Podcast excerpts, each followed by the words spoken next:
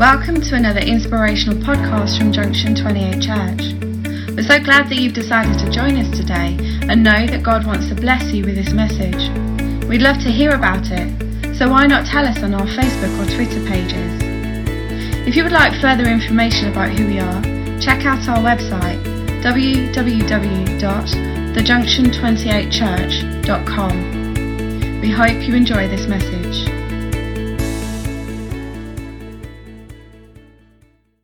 When we look at God's word, I don't know what, I don't know how you feel when you, you look at God's word and you try to put it all into, into place and, and, and look at, you know, what is it all about? Well, I've been thinking about that just, you know, over months and such. And, and when I look at God's word, there is a beautiful thread that runs through it. And that thread is the love of God right through. You can, you can see it all through from right from Genesis there, right through to Revelation. We can see the love of God manifest to mankind for, for time, but for eternity as well. And it's really, it is really regrettable and sad that the word love has been so misrepresented. It really has. You know, to some degree, it, it's just been, it's just been in some areas dragged into the, the dust of this earth. But you know, when, when we really look at the love of God, something that is so beautiful. Nathan alluded to it a little this morning when he was talking about the intimacy and the beauty with which God loved and, and cared for the likes of Adam and Eve right there in, in the garden. And what existed there before their fall was absolutely beautiful. But so often, so often, our understanding and our perception of love is spoilt by what we see around us sometimes, but also it can be spoilt by relationships that each one of us has had. Sometimes it can be spoilt by our understanding of love through parents and how they dealt with us. And you know, the Bible says, you know, parents, earthly parents aren't perfect. And sometimes, you know, all of us as parents, and, you know, we, we have had the joy of being parents, but I want to tell you, I've made an, a whole lot of mistakes. And I pray that those mistakes that I've made with my kids, I don't believe that they've spoiled the understanding of the love of God to them and for them. But it does. Think, you know, when we talk about the love of God, it just so often is colored. It's colored by how we have experienced love. So I want you to, I want you to understand that as I'm bringing God's word tonight, because Sometimes God, the God of love, the God who loves you, sometimes He has things to say to us that can be challenging. And we just need to remember. We just need to remember. And I want you to remember as I bring God's word. I'm bringing this word, but right behind it all, there is a God of love. And sometimes God has things to say that are challenging. Sometimes, if we don't see, if we don't see the, the person and the person's behind what is being said, we can just so misunderstand and we can take it wrong. You know, there was a time when, when Jesus was speaking to Peter. You, you know, we know P- Peter. I don't doubt Jesus loved him. We don't doubt Jesus loved him with a passion, friends. he, Peter was one of the people that, that Jesus would take with him. You know, he, he was one of the three that so often went with Jesus into the most wonderful and incredible of experiences. So I don't doubt that Jesus loved Peter. But there was an occasion when Peter was saying, Jesus had been saying to, to Peter and to the other disciples, Look, I'm sorry, but there's going to come a time when I'm going to leave you and I'm going to be crucified. I, am going to die. And, and Peter saying, Oh, no, you're not. You know, no, you are not. Listen to the words that came out of the mouth of Jesus to Peter. He said, Get thee behind me, Satan. Did that come from a God of love? Did it come from a heart that very shortly after was just going to, a, a life that was going to be laid down for that man? Of course it, it did. Of course it did. And were it not, friends, for the reality and the knowledge that Jesus loved Peter with all his heart, those words could have just could have just crushed you forever. But they didn't crush him because Peter knew. He knew that Jesus loved him. And as we come to God's word tonight, I want to tell you it's been challenging for me. And when, when anybody stands here and brings God's word, I want to tell you that before we preach God's word to you, we are preaching it to ourselves. We're preaching it to ourselves. And when I spoke last on the blessed family and Samuel, I closed with a quote by Oswald Chambers. It was this If I obey Jesus Christ, the redemption of God will flow through me to the lives of others because behind the deed of obedience is the reality of Almighty God. And that it leaves us with it leaves us with a big decision, each and every one of us. And that decision is do we say yes or do we say no? God has given to every one of us. We heard again this morning about the reality that we are fearfully and wonderfully made. And part of that incredible creation that God has planted in our lives is the free will. The, the ability, the free will to say to Almighty God, yes or no. God, God doesn't come along and force himself upon us. He leaves it with if, if, if you will follow me, if you'll open the door, yes or no. And tonight I want to look at the one who asks for our obedience. We looked at Samuel as an example, but I want to look at the perfect example. I want to, with you tonight, look at Jesus.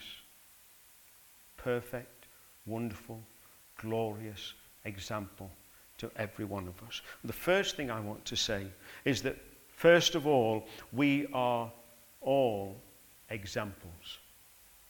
Every one of us. Whether we like it or not, we are all examples. Whatever we're doing in our day to day life, whatever we're doing within our family, whatever we do behind the closed doors and privacy of our own home, whatever we are at work, we are examples. Somebody looking towards us. This is what Paul says in 2 Corinthians. He says, Clearly, you are an epistle of Christ, ministered by us, written not with ink, but by the Spirit of the living God, not on tables of stone, but on tables of flesh, that is, of the heart. Letters. That's what an epistle is. It's an epistle. Our lives, friends, are letters. There's a phrase, in there, you know, we can read you like a book. Well, I want to tell you, whether you like it or not, people read our lives. I'm sorry that sometimes, I know, I want to tell you, I'm not perfect. just confess that this evening. I'm not. Per- I know that sometimes I haven't been the good example that I ought to be, and I would suspect there's many of you as well like me. Sometimes we've just messed up. Sometimes people have seen that messed up. Not a good example. We can't do anything about what was yesterday, but we can do something about today. We can do something about tonight. We need to remember that our lives are on display for all. James says this. We haven't got it um, with, the, with the team, but I'll just read it. This is what James says. He says, The prophets who spoke in the name of the Lord, they are an example. Take them as an example of suffering and of patience. Those, that's what the word is. It's just full, isn't it? We are all examples. You see them. That's why God has left on record the lives, a record of the, of the lives of men and women in the Word. We just turn to Hebrews in chapter 11. Sorry, chapter 12. Beg your pardon, that, was, that would have um, sent the media team into a spin. Hebrews 12. No, you can't send them into a spin, can you? This is what the writer to the Hebrews is saying in verse, uh, in verse 1. Therefore, we also, since we are surrounded by so great a cloud of witnesses, let us lay aside every weight and the sin which so easily ensnares us, and let us run with endurance the race that is set before us. Whenever you see a therefore, as our old pastor used to say, you have to look what it's there for. And that's why I mentioned Hebrews chapter 11, because Hebrews chapter 11 is just a wonderful catalogue of men and women of faith. People who just trusted God's word. So when in Hebrews chapter 12, uh, Paul, uh, well, the writer, I say Paul, it could be, it could be others, but when the writer there is saying we are surrounded by so great a cloud of witnesses, I don't want to discourage anybody who might just, you know, we can so poetically think about this incredible balcony in heaven um, that, is, that is just full of heroes of faith, uh, mighty men and women who've gone before, and, and they are there encouraging us on. Well, I don't want to discourage you, but I don't think that's what it means. What it means is look back on Hebrews chapter 11 and see these men and women who did incredible exploits for God.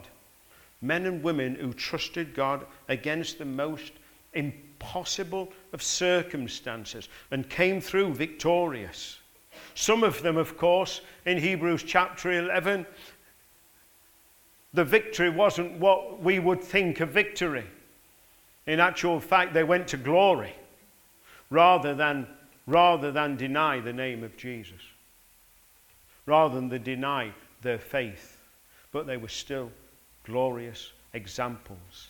And what, what I think the writer there in, in Hebrews chapter 12 is saying look, folks, there are a whole crowd of witnesses. There are people who you could call in a court of law and they would stand up and they would testify that faith works, that obeying the word works, that following God works.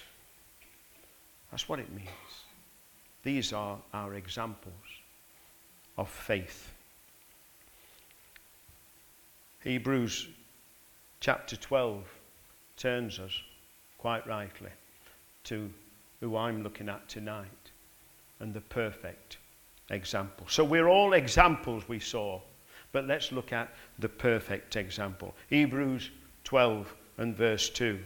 Because having been encouraged in verse 1 to see the example of patriarchs and men and women of faith in the past, the Holy Spirit, who inspires the word, he knows that if we look, if we look so closely and, and dissect the lives of all those people in Hebrews, uh, in Hebrews chapter 11, you're going, do you know what you're going to find? You're going to find imperfect men and women.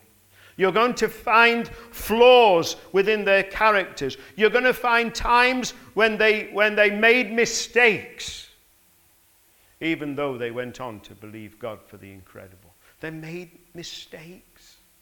So the, the writer in Hebrews is saying, Look, remember all these people, take them as your examples, but look to Jesus. Look to Jesus. Looking unto Jesus, the author and finisher of our faith, who for the joy that was set before him endured the cross, despised the shame, and has sat down at the right hand of the throne of God. Look to Jesus. I remember just a short while when Andy preached, Andy Greenough preached, and, he, and, and I agree with him. You know, so often when we're here or when we're singing some of the uh, worship uh, songs that we sing, you know, we can use expressions that just to the average mind just seems just weird. Uh, and they just don't understand it. And one of those expressions he, uh, he, he, he preached on so admirably, guarding our heart. But one of the other expressions he mentioned was, you know, keep your eyes on Jesus. We've, we've all done it, haven't we? Keep your eyes on Jesus. Well, I just want to share just a little bit because that's what we do need to do. We do need to keep our eyes on Jesus. We, and that's what Hebrews chapter 12 and verse 2 is saying looking unto Jesus. I think for me, it's about remembering where we can go when we need help. Where we can go when we need help. Asking. Asking for help. It's about not getting distracted. It's so easy because often when somebody says us to that, keep your eyes on Jesus, it's because something or, or, or, in areas in our life we're finding difficult, and somebody comes along and says, Keep your eyes on Jesus, brother, sister. It's like, don't get distracted by what's happening at this moment in time. It's about considering. Somebody said, You know, when you get a circumstance like that, have you ever thought what Jesus would do in those circumstances? Let's keeping our eyes on Jesus. What would Jesus do? I think probably the bottom line of it all is let's, let's look at the example that he has left us. Let's look at the example, this perfect example that Jesus has left us. And so I just want to move on to another point, which is the example of Jesus in his obedience to the Father. His obedience to the Father. May get a bit painful from this point, but you know, sometimes when things are painful, they begin to grow out of that pain. And I pray God might help us to do so. Hebrews chapter 5 and verse 8. Though, speaking about Jesus now, though he was a son. Jesus, the Son. He was the Son of God. Though he was a son, yet he learned obedience by the things which he suffered. Jesus, our perfect example. He learned obedience by the things that he suffered. Now, I don't know about you, but when you first read that, when you first read that, again, Again, it is so easy for our own experiences to colour our understanding of the word because my experience, and I would suggest perhaps many, many, there may be some perfect people here, but many of our experiences of learning is sadly learning through suffering because we made the mistake. I remember, if you just let me share something with you, I remember uh, when I was at school, which was a long time ago. Not quite, not quite the era of uh, slate and chalk, but, but long time ago, we had, of all things, the religious instruction teacher. It was also the music teacher. Um, but he had a really a, a, a nasty knack of doing something, which was he would go out the room and he'd say, just get on with your work and I'll, I'll come back. Don't want talking amongst you. Just get on with your work and I won't be long. And he'd go out the room. I'm sure he did it on purpose. In fact, yeah, I really am sure he did it on purpose. Because he would come back in just a few. Now, you know what you're like at, you know, between 11 and 15. And you're sat next to your mates and you just don't feel like doing the work that he's left you to do. And, you know, you don't want to be looking at, you know, Beethoven's this and if it's the, if it's the music lesson. You just don't want to be doing it. So you're talking about what you're going to do with your mate that night and such. And he would come back in. Would come back in. And he'd say, uh, and of course, when he comes in, dead, dead quiet. But then he'd say, Right, who's been talking? Who's been talking while I've been gone? Now, you're not going to admit it, are you? Well, you know, there might have been the odd one if I recall, but the majority of us, we didn't admit it. And so he'd say, Right, right, um, girls, I mean, this was a wicked thing he did. Girls, he said, um, tell me which lads were talking. I mean, what a terrible thing. You know, one against and, and they just couldn't wait. Oh, Tony Reid was talking. right, right, and right, right then, boys. Which of the girls was talking? Well, very rare. Any of them did. You know, they were all good. so then, right, he said, all those people, all those people, come out. We got the cane. We got the cane. I know, I know it, you know, this isn't Dickens' time. well, we got the cane. You just don't know that how blessed you were at school. I'll just tell you, he used to have a cane. It was about this long. He called it the painless punisher. I mean, wicked man he really was. Bless him. Anyway, the painless punisher. It was not painless, let me tell you. I had that cane nearly every, every week at least once, and it was not painless. There you are. What am I saying that for in the humour? Well, eventually, eventually, I learned to keep quiet when he went out because I suffered when I didn't. Now, most of us are like that, aren't we? Yeah. We make a mistake and, we and, and, and guilt and, and everything. Sometimes, you know, we, we get consequences to the mistakes that we make.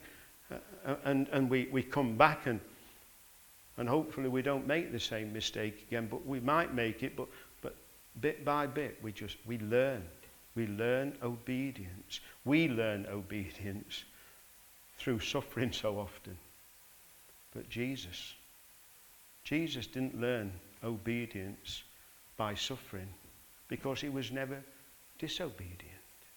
Jesus was never disobedient. That's not what this is saying. A, a, better, a better interpretation of this would be that Jesus proved, he demonstrated, he showed to anyone and everyone that would want to look on, he showed his obedience by the things that he suffered. Way way beyond Calvary. And of course, that's what the verse is particular talking about in Hebrews 5 and 8. It's talking about the time when Jesus will come to Calvary. It's talking about that point when he will lay his life down upon that Roman gibbet, though he were a son.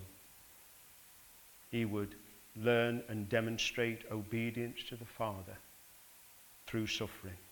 But I want to tell you something. Jesus suffered. Jesus proved his obedience way before that. Way before that. He learned and proved his obedience when he was misunderstood. When even, even his own family rejected him as the Christ. His own family, at one point in time, thank God, many of them, if not all of them, came right through. And, and in actual fact, James, his own brother, was, the, was, you know, martyred so early in his Christian walk.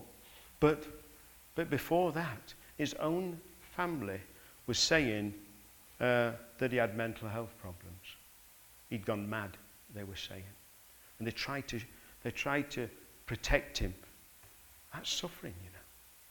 That's proving, proving your, his obedience and his suffering there. He was, he was misunderstood when he stayed behind that, that, those few days with the people, with the, with, with, the, um, the priests and those teachers of the law. His parents were days' journey uh, going back from Jerusalem. Uh, uh, and eventually they realized, they realized Jesus wasn't with them.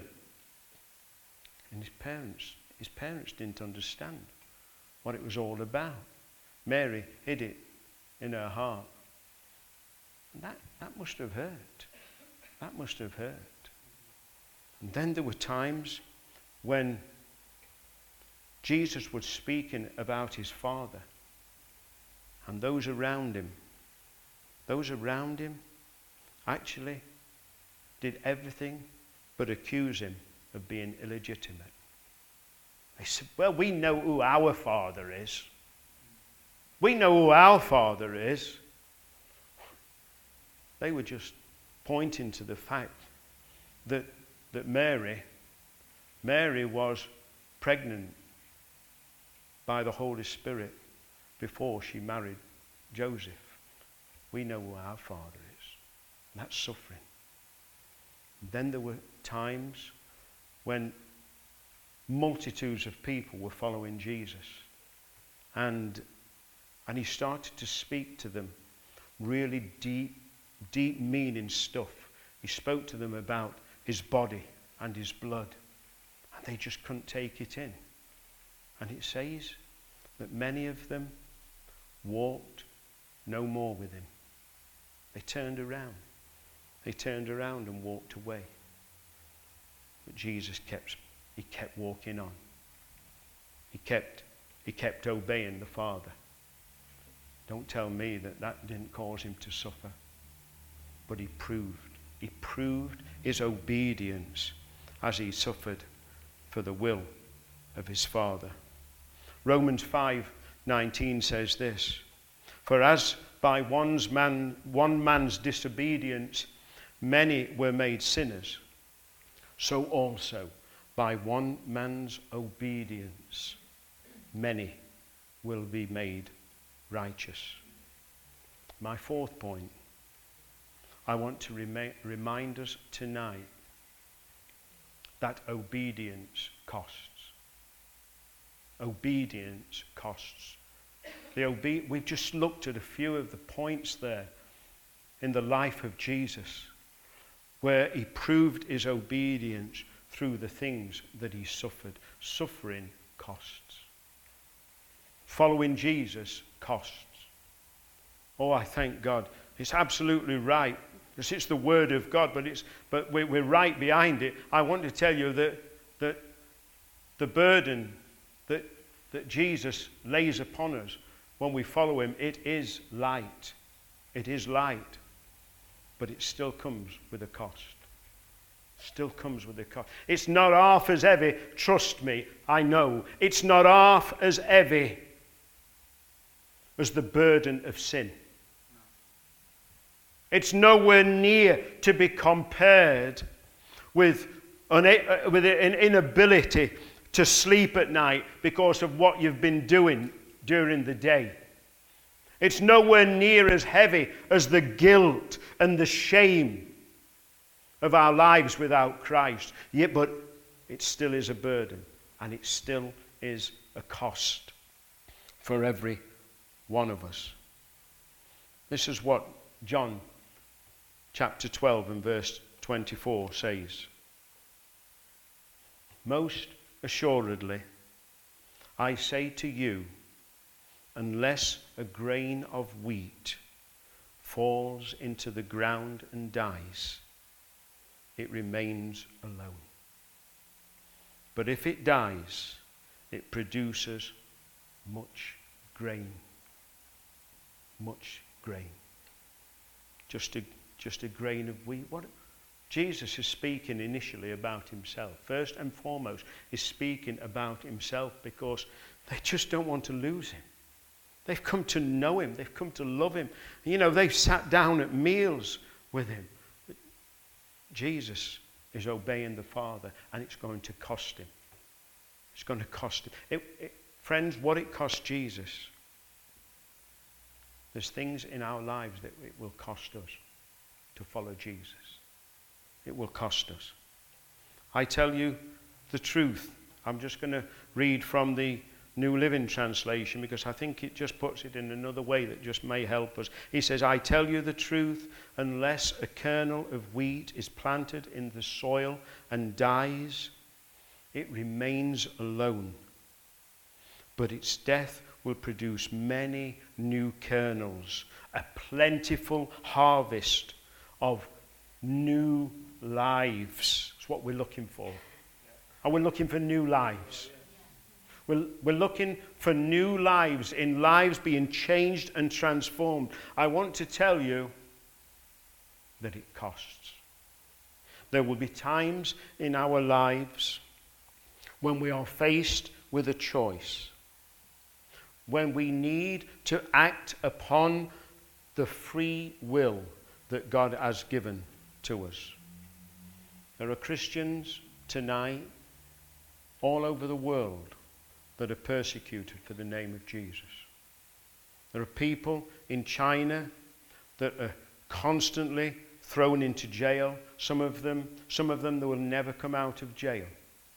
People there in Iraq and, and beyond, in Iran and, and other areas there where this church and others are going to minister But costs them. Some of them it will cost their whole lives. Some of them it'll cost imprisonment. Some of them it'll cost torture.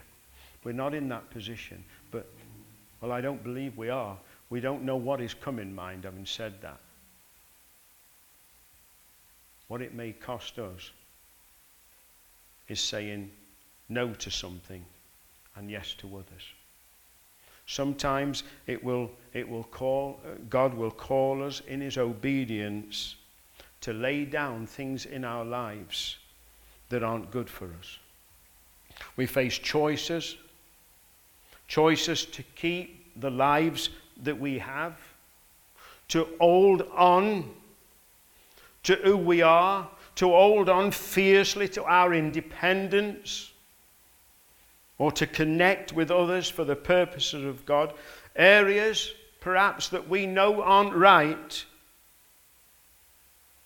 or we can die to those areas of self indulgence and interest, and so through them live and bear much fruit for Jesus Christ. Now, that's why I said right at the beginning what I did. Because when God brings challenges like that into our lives, we need to see that the one who is making it is perfect. We need to see when, when God brings those challenges across our path, we need to see that the one who is making those challenges, his hands are still scarred. His side is still scarred. He's already, he's already paid the highest price. We need to see that the love of God, his love for us, draws us to a closer walk and obedience. Again, so often because of our experiences, and not always good experiences, when, when God calls for us to obey, when He calls for us uh, to meet a cost within our lives that will draw us closer, when He might even begin to discipline certain areas of our life, if we haven't had, if we don't understand that it's coming from a God of love, if we don't understand because of bad experiences that it's coming from someone who has the best of intentions for us, we, we can so misunderstand it. We can think that it's because we're bad people. I want to tell you, it's not because we're bad people. It, on the very contrary, it's because we are sons. We're daughters.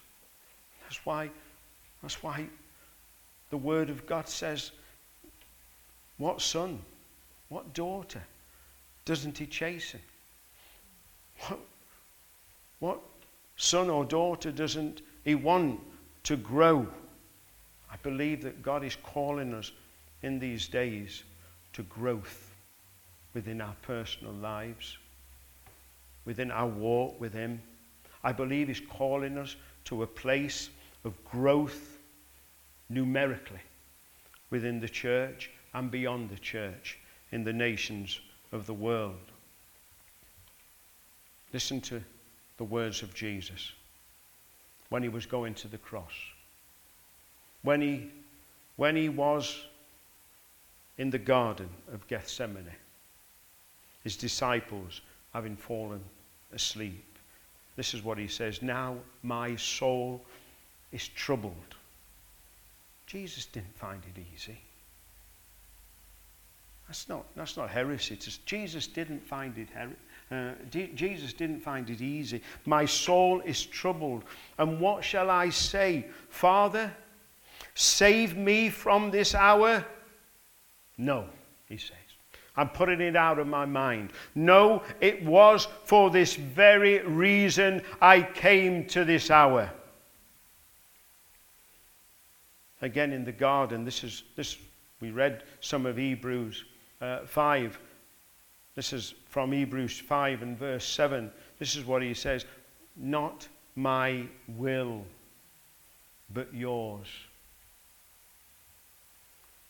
Verse 7 says that with strong cries and tears. Feeling, friends, the weight. Feeling the weight of the cross. Feeling the weight of the call of the Father upon his life. With strong cries and tears. At that very point, at that very point, Jesus could have called legions of angels. Legions of angels. But he submitted himself and was obedient unto death, even the death of the cross. I just want to share a little bit about, just in closing, then we're just going to come to prayer and to a, a, a very short video. But I just want to share something of the testimony of someone called Frances Brook. Probably nobody's heard of her unless you really you know, read all the authors of the hymns that we used to sing.